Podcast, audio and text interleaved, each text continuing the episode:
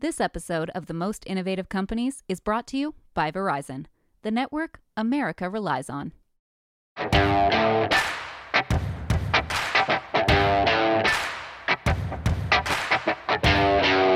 This is Most Innovative Companies from Fast Company, where we speak to visionary founders to understand how they think, how they innovate, and what lessons they have to help you and businesses of every shape and size. I'm James Vincent, a founding partner Uh, at Foundr.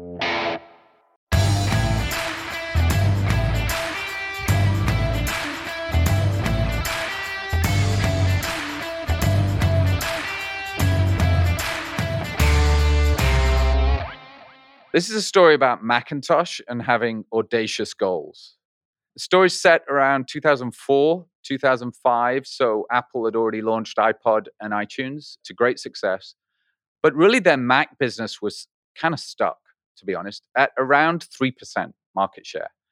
And the category itself was, to be honest, mostly a commodity business, right? Most people were buying Dells with Microsoft on it. And so the software was written over here and the hardware was built over there and they were jammed together and the and there were blue screens of death and it was kind of a big mess and not very cool, right? So most people thought computers really weren't that great.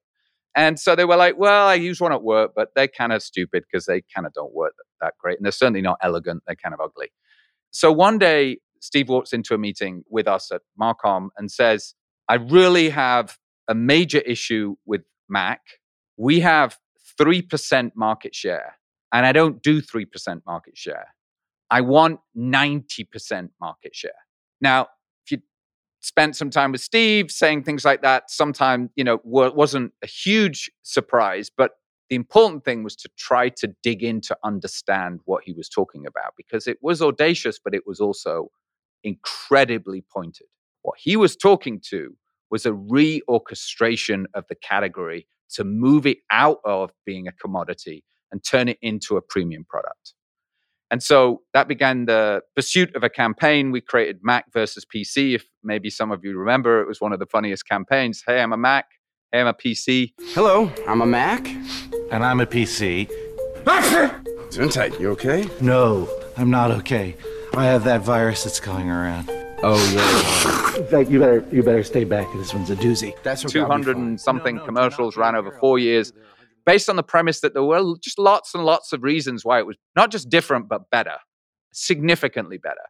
And we just saw the market share go up and up and up and up and up and up and up. And today, that campaign, of course, was, I think, changed some of the dimension of how Macintosh is considered.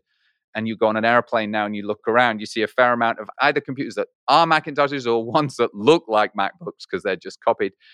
But I think the most important thing to understand there was the audacious goal was 3% of the current market to 90% of the future market. And the future market, 90% he wanted was of computers over $1,000. He wasn't interested in the way the current category was structured, where it was only 3%. He was interested in changing the category so they owned 90% of the top tier of it which is, of course, what they do today. My guest today is Patrick Spence from Sonos, who, although he seems like a very nice Canadian, nice guy, and actually is, also sets audacious goals for his company, innovates incredibly, does it in his own unique and very special way. And I'm looking forward to sharing that with you. And here's my conversation with Patrick Spence from Sonos. So Patrick's the, the CEO of Sonos, probably one of the best known brands in audio, certainly home audio, established in 2002, worth billions of dollars, 1,500 employees, a fairly sizable and successful business, Patrick, that you're running. I'm going to imagine that the last couple of years of COVID, people were spending a lot of time at home, right? And you guys, I think, have done relatively well with that because people have invested in their homes. Is that fair to say? Absolutely. You know, I think uh, it was a shock. Obviously, everybody shifting to home, but for us, you know, we really threw out the playbook we had at that point and said, "Hey, how do we bring joy to all these people that are stuck at home?" It really helped us get even more focused on our mission and trying to make sure that we could tell people how Sonos can really improve their life at home. Patrick, for those people that don't know, and I do know, I'd love to give you the opportunity to just describe how you got to Sonos, what you did before. Tell us a little bit about Patrick so people can get context for you. Yeah, you bet. So, grew up in a small town in Canada. Uh, there were really like kind of two formative things for me. One was that in second grade, I was introduced to this thing called a Commodore PET computer, and I absolutely loved it and really developed, you know, a passion for technology and just what was possible with technology, the intersection of hardware and software. And I played a lot of team sports and I ended up taking leadership roles in team sports, played pretty much every team sport out there. And I think those two things together really formed who I am today. I spent the first 14 years of my life working at a little company called RIM when it was started. This is before we invented BlackBerry. So I joined when there were 150 people, no revenue, no BlackBerry. And we took that to become an $80 billion company, 17,000 people across every country of the world. 80 million daily active users of BlackBerry Messenger. So into something, you know, we could have never imagined, but a huge global company with a great brand.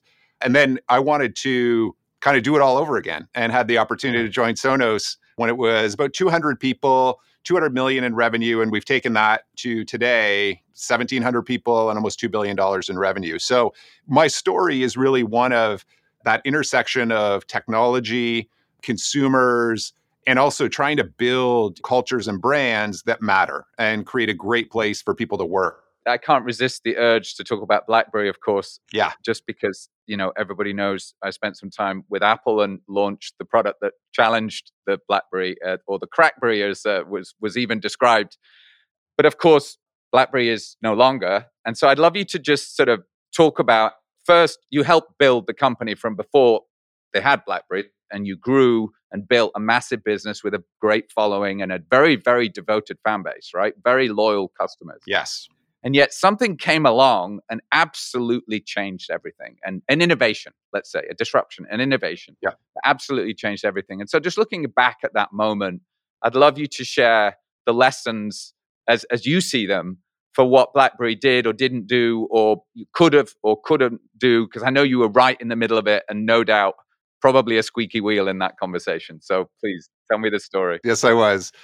In the same way, the touchscreen and Apple and how revolutionary that was, buttons on a product were revolutionary at one point too, where everybody said, There's no way, like this doesn't make sense, right? And nobody will use this, and what's going on? And so Right. we brought that into a world of paging and completely disrupted it. Then, when we brought that and kind of incorporated the phone technology into it, uh, you know, at that point, uh, Nokia, Sony Ericsson, Motorola were giants, and they said this, this little company from Canada could never, you know, make a dent in this. And you know, we became the leader in the smartphone space by really bringing the different parts together. And to your point of the iPhone as well, like leaping ahead and looking at the intersection of computing, software, the wireless networks, like all of it together.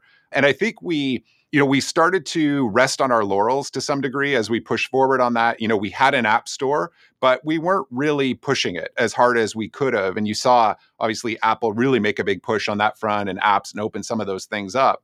But I would say we also got distracted when Apple launched the iPhone. Verizon came to us and waved a huge check to create basically a response to the iPhone at that point because AT&T had the exclusive on the iPhone. We deviated from what made us great and we actually reacted to the iPhone and built, you know, a competitive product called Storm.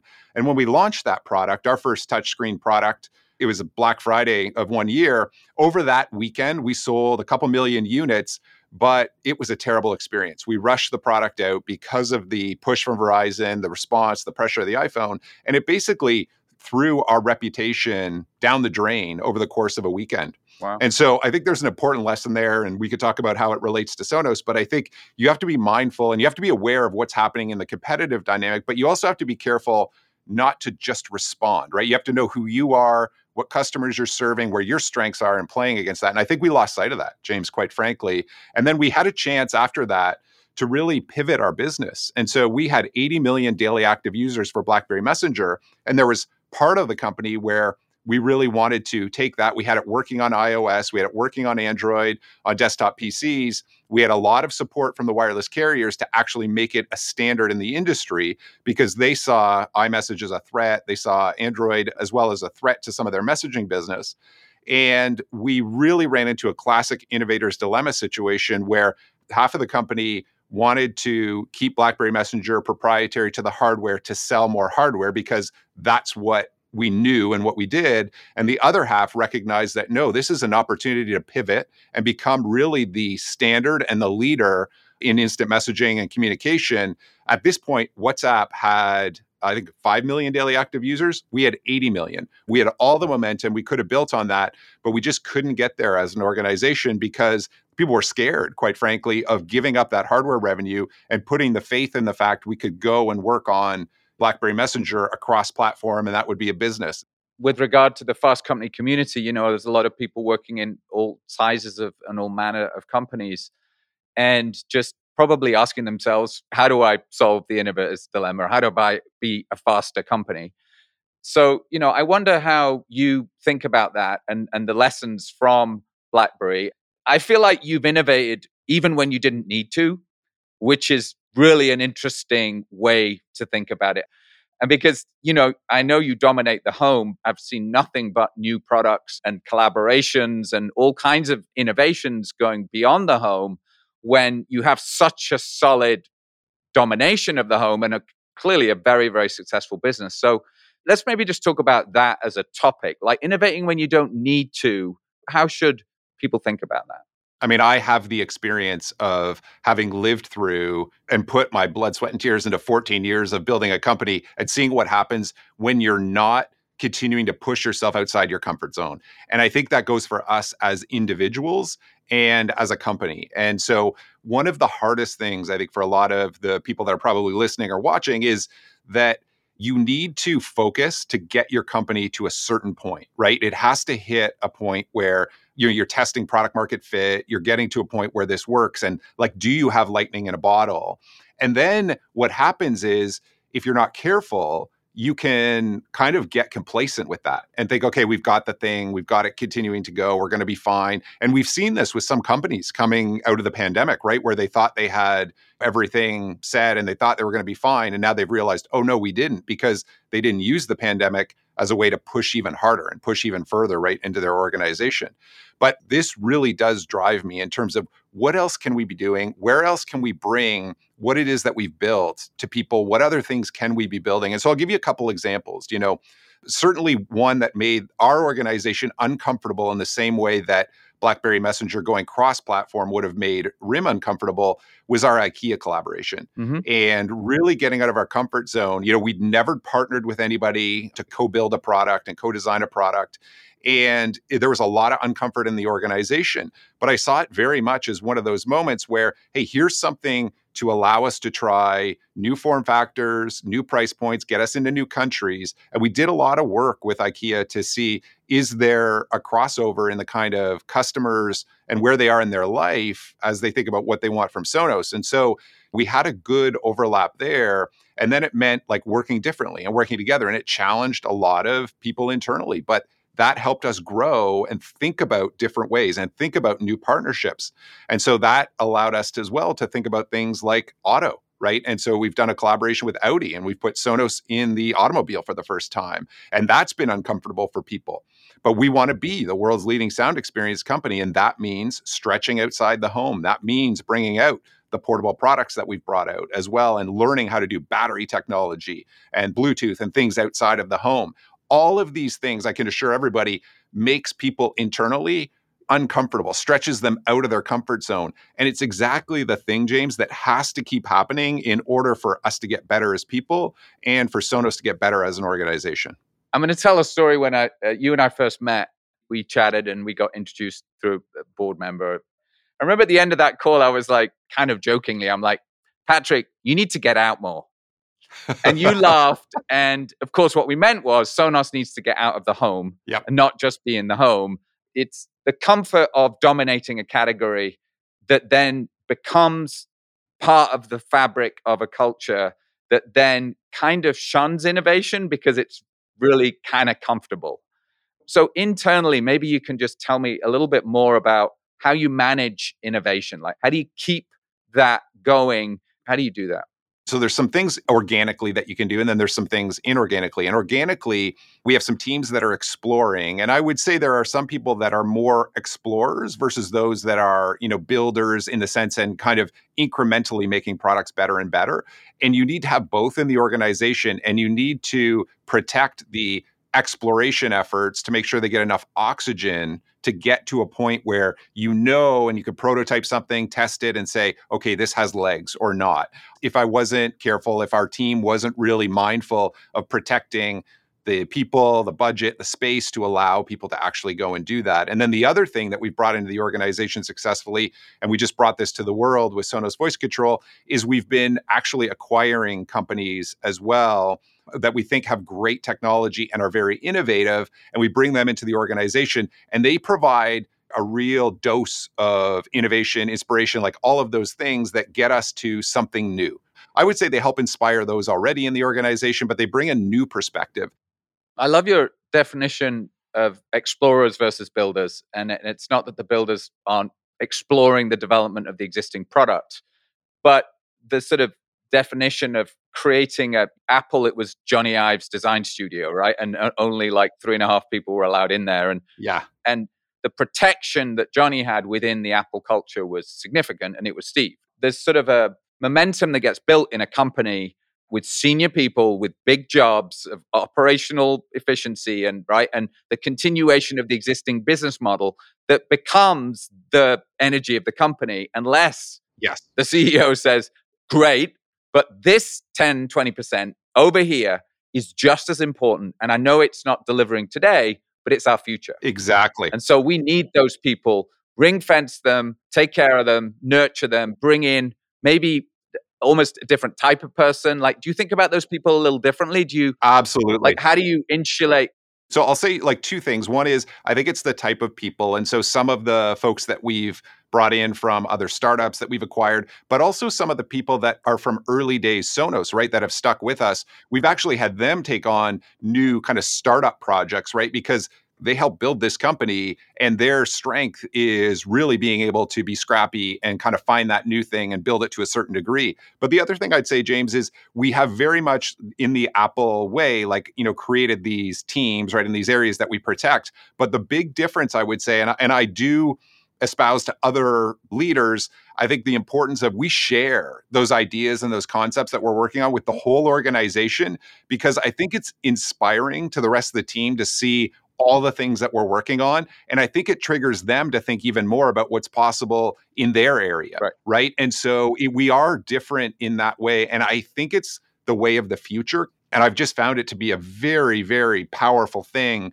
to get people inspired and excited for the future. Or they might see an opportunity to collaborate with one of those other teams or together to build something completely new, right? And I think that's powerful in this day and age to have those connections for everybody to be trying to connect the dots, if you will. And so far, we've found that to be a very powerful force. Another thing I recall from our interactions just as we worked together was actually just a very simple metric. And I think what Sonos used to do was count the number of homes they were in. Right. And I remember one of the critical conversations that came out of our discussion was we need to move from counting homes to counting people. I have noticed in the last year or so really a movement in the brand. I feel it to be more out in the world, more cultural, more connected with people.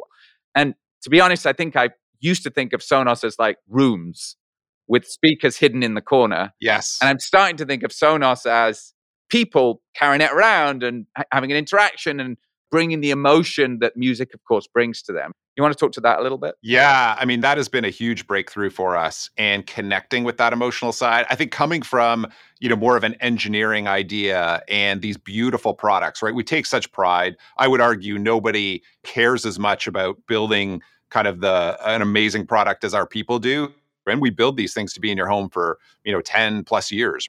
But using the metric we have around homes and rooms and then as well if you would have looked at the way that manifests in the way we think about things and then the way we actually tell our story to the world you would have seen a lot of imagery of beautifully curated rooms with our products kind of as the hero and no one in the room and the thing everybody loves about Sonos is playing to it- itself. right it create it creates like and then we're like oh that looks so great right? We're so proud of that in a way. But you then aren't connected as well as you should be with okay how are people actually using it? And what is it that we're doing? And and then you watch and you see like even as we look at you know as we do studies with people and these kind of things like they're so happy they're excited there's like dance parties that start like all of these things and that's what we needed to tap into and that's what you see now like with our latest product ray launching you'll see people there right and they're getting immersed in the actual experience of the video and the audio together so a meshing of those senses and like bringing them into it and into the world that's there and really feeling that through audio and i think it is getting us better at getting in tune with like the way people's emotions react to certain audio, certain video, some of the things that are there. That's been a huge breakthrough in terms of how we think about people and servicing them as opposed to this idyllic, well curated room that doesn't really exist, right? Like you would never find nothing was ever out of place, right? And we know that's not real life. Uh, we know real Right, life right, is a lot more. And we want to get into the messiness of real life and we want to deliver, you know, the kind of experiences that, you know, really help make life that much better.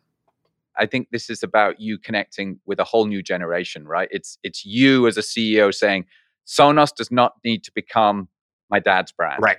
Right, which is like, oh, I was brought up with Sonos; they're always in the house, but no, okay, I'm going to use this new thing because it's much cooler, and this celebrity said it was cool, so I should go and use that. So there's huge benefit in that building great product. You're a great products company, right? Yep.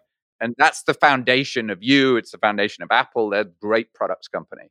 Built on top of that, sort of is a cultural understanding of what's going on in the world, right? And and what's coming next. And and actually, Apple had reached the point in early 2000s where we did a survey and kids didn't really connect with the brand. They were kind of like, I don't know, there's like there's an iMac, but whatever, and there's a, a you know like, but they don't really have products for me. They're kind of like maybe my dad's an artist and he likes them, or a designer or something. And the iPod was the beginning, obviously, into prelude to the iPhone and the rest of it. But definitely a next generation. I mean, because uh, Apple was a 20 year company by then.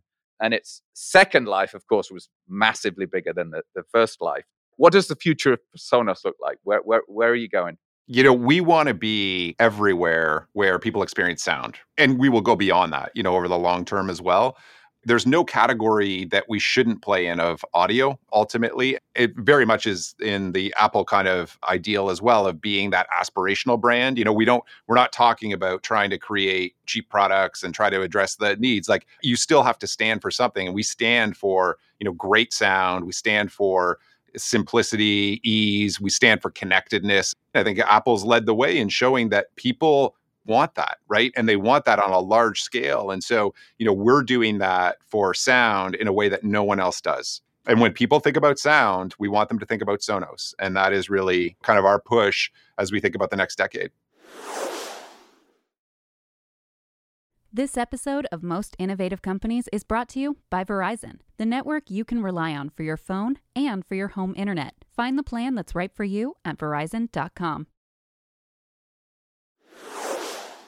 What are the lessons to be learned so that the big companies don't lose the advantage they have and don't find themselves BlackBerryized? And what I'm hearing from you is just constantly, relentlessly build innovation on top of the culture that you've established, which is very product focused. And so it's not about not being yourself, but it's about just constantly pushing a little bit further out of your comfort zone, bringing in new people so that you're always moving forward. James, the one thing I would say, you know, from that BlackBerry experience of having, you know, almost done a direct response to the iPhone, you know, with what we did with BlackBerry Storm, is I think people need to also be thoughtful about if you see something happening in your competitive dynamic or set, what is the right step for you as an organization? So at Sonos, we saw Amazon and Google jump in with these cheap low end speakers, right, with voice. And so there was a faction of the organization that said, oh, we should go build those $25 speakers, you know, make a better $25 speaker and go, you know, compete head on. And I said, that's exactly what we're not going to do, right? Because that's very much like responding to the iPhone with a worse iPhone. And instead, what we said is no, we've always stood for providing customers choice and choice of all the services. And so we co opted the Amazon and Google voice assistants to bring those onto Sonos products in a way only Sonos could, giving people choice in the same way we give people choice of any music streaming service. So let's give them the choice of any voice assistant as well. And that's a way to compete in a different way, play to your strengths, right? In terms of what we stand for and who we are without going like directly and responding. And I think too often companies and especially you know first time founders or CEOs will do a response as opposed to take the time to figure out no what's the right way you know for us to mm. keep building on what we're building and is true to us how do we play in this a little bit differently i think is a really important lesson for people yeah i you know i think time and time again it's been proven that people will pay for good experiences products services and to look at a category and say oh no no we have to go down in order to compete. Actually, sometimes you go up exactly in order to compete. You know, Sonos for me, it's almost like an Uber of its generation in a way. It's kind of like, oh, before Sonos, it was freaking impossible to get sound in your house. Yes. You're just like, oh, I've got this thing, but uh, have you got the connection with the thing and the thing with the, I don't know. If you got like, oh, fuck it, just play it out. You what, right? Totally. Right. And suddenly Sonos was just like, it just works. Yes. I remember getting the first Sonos, whatever that was, put it in, couple of speakers, click. Oh my God, it works. Everyone's like, I want to play music. Oh, just jump on the What? What is that? Click, it works, right?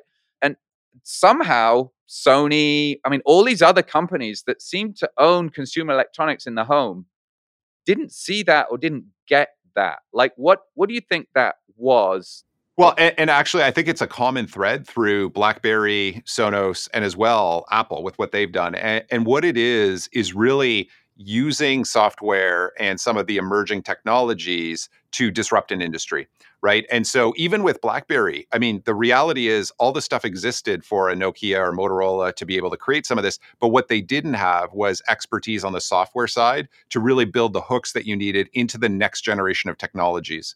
And that was same with at sonos is that you could have put the pieces together to create a whole home audio system by bringing like a router together with certain software that you could buy separately with you know Sony speakers or Bose speakers or some of those things but it was a nightmare like to actually go do that so what we did was bring all the pieces together to make it easy for customers. And if you can take like there's rocket science level complexity behind the scenes in terms of what we build but if you can take all of that and boil it down into something that makes it really easy for customers you're just going to win in that particular area. And that's what we did was take a whole bunch of different areas that we could pull together and create something brilliantly easy for the customer.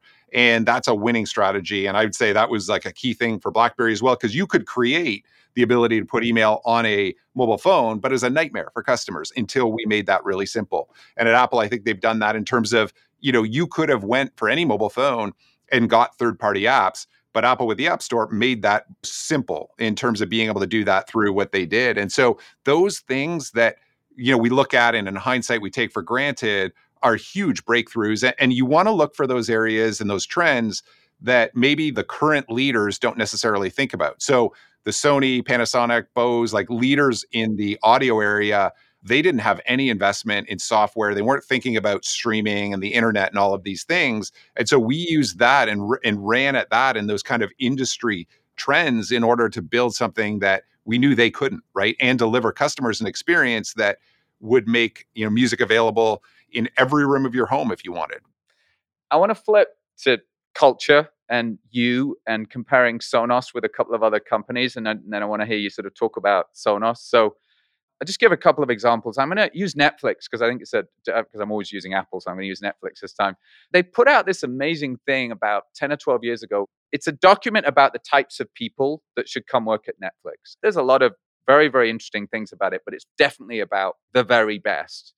And they attracted some of the very best people in the last decade. And uh, one of the things that stuck with me was we're not a family, we're a team and we might be a squad and there'll be A players and people on the bench and you know, but we want the A team players and we're not a family. It's not that we won't take care of each other, but we expect a high performance environment. The other reference point I wanted to throw out there was, you know, in the last two or three years of working with Steve, when he was close to passing away, he created the Apple University. And the Apple University, he brought a wonderful professor in for, who knew all about this kind of stuff. And we worked together on building these little cards that were kind of like the leadership deck, which is a deck of like 36 cards. And they were kind of like what Apple is truly about as a culture. Like, if you were asked this, what would you do that? And he created Apple University, and all the directors uh, from I think it's director level above go through this sort of Apple University, which is kind of like how do we tackle stuff? You know, a thousand no's for every yes. Like, stop saying yes to things and start thinking about what you say no to. You know, like stuff like that. I just gave you the Netflix and and Apple examples. How do you, as a leader, create energy within that? You know, comfortable. Well, Patrick's a nice Canadian guy. Like back to that, you don't have to be mercurial to create energy in an organization. Correct. You don't have to be difficult. But so, how do you go about that as a leader within Sonos? So there's two things as a leader that I focus on. One is strategy, right, which we've talked about in terms of wanting to be the world's leading sound experience company and how moving sound fits into that like in terms of what we're trying to do. But I also have an ambition for us on the culture side, which is we want to be an adaptable, admired and enduring company where people can do great work and everyone feels welcome and included. So we have specific statements of terms of what we're trying to build strategy wise and culture wise inside the organization. And so those are where we're putting our energy. Strategy is easy at the end of the day because it's where you play and how you win. And we play in sound and we win through experience. And so we have a set of experience principles that we train the entire organization on of here is what a Sonos experience looks like. And in terms of what we're trying to build and how we go through that. And then we have a set of behaviors we expect from everyone in terms of what they live up to. And I would say a lot of it, James, is from being on high performing sports teams, having grown up and understood that there's a variety of different personalities and it takes a variety of different personalities and expertise in order to build something great. But you don't have to tolerate the asshole and some of these things that I think we in the past sometimes were okay with it's not about selling somebody on the opportunity. It's about giving them the stories, getting a chance to meet with a lot of folks and understanding is this going to work for, you know, for both of us, right? In terms of what's there. And do you want to join a company that is trying to build something special in this way? But I think we probably at this point have a benefit to some degree of, you know, you're selecting a bit for a company that's strong, but at the same time, one that is a challenger to some of the big tech companies that are out there, right? And so we are able to attract some very, very talented people that want to, you know, really dive in and build and like push on those kind of things that can't happen inside a much bigger organization.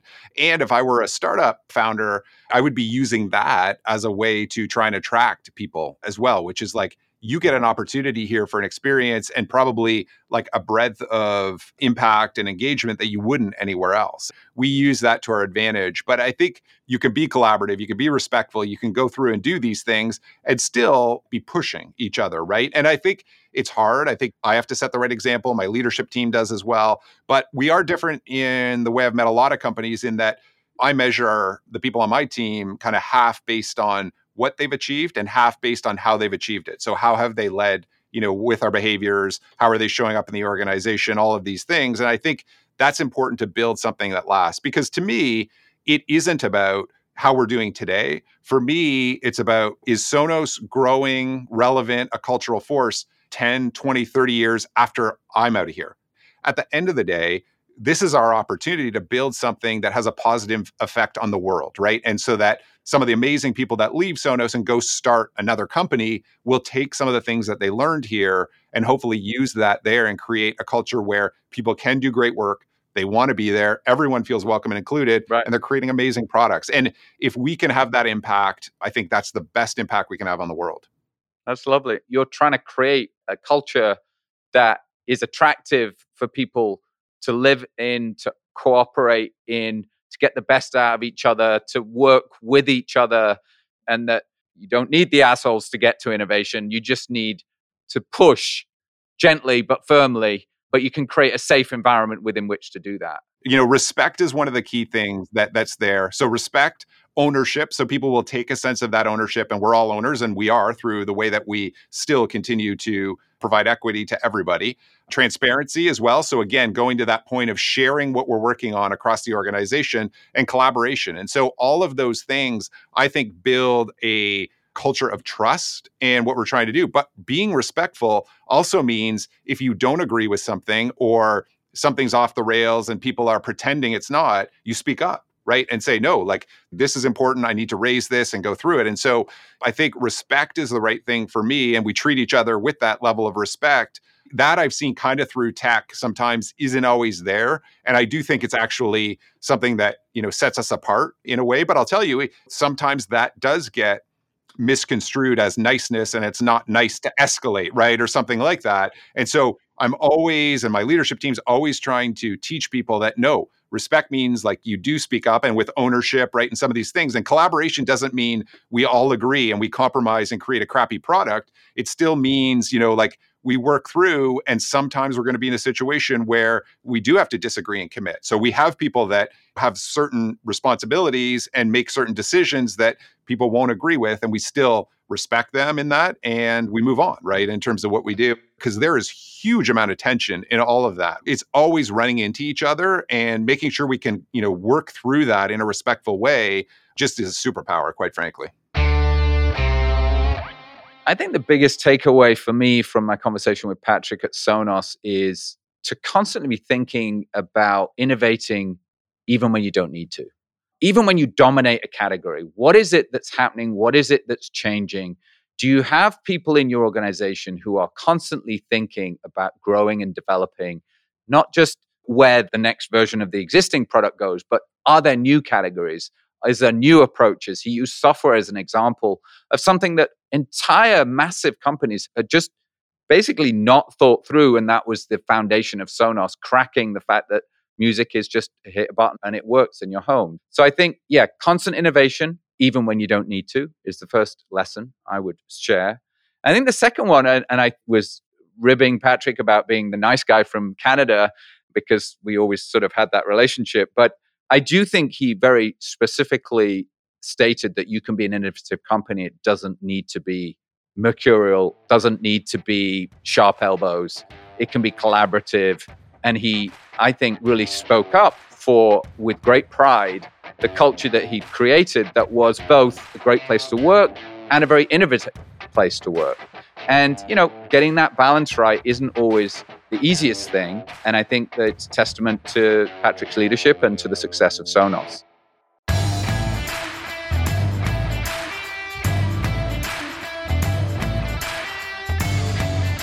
All right, that's all for this episode. If you're a new listener, be sure to subscribe to Most Innovative Companies wherever you listen. And if you like this episode, leave us a rating and review on Apple Podcasts. We want to hear from you. Let us know what you'd like to hear more about on this show, or email us at podcasts at fastcompany.com, or tweet us with the hashtag Most Innovative Companies. Most Innovative Companies is a production of Fast Company in partnership with Founder, FNDR. We couldn't afford the vowels. Our executive producer is Joshua Christensen. Sound design and editing, Nicholas Torres. Writing by Matias Sanchez. Our booker is Alex Webster, and our production coordinator is Nikki Checkley. This podcast was done in collaboration with Stephen Butler, Rebecca Jeffries, and Nick Barham, partners at Founder, and the rest of the team at Foundr.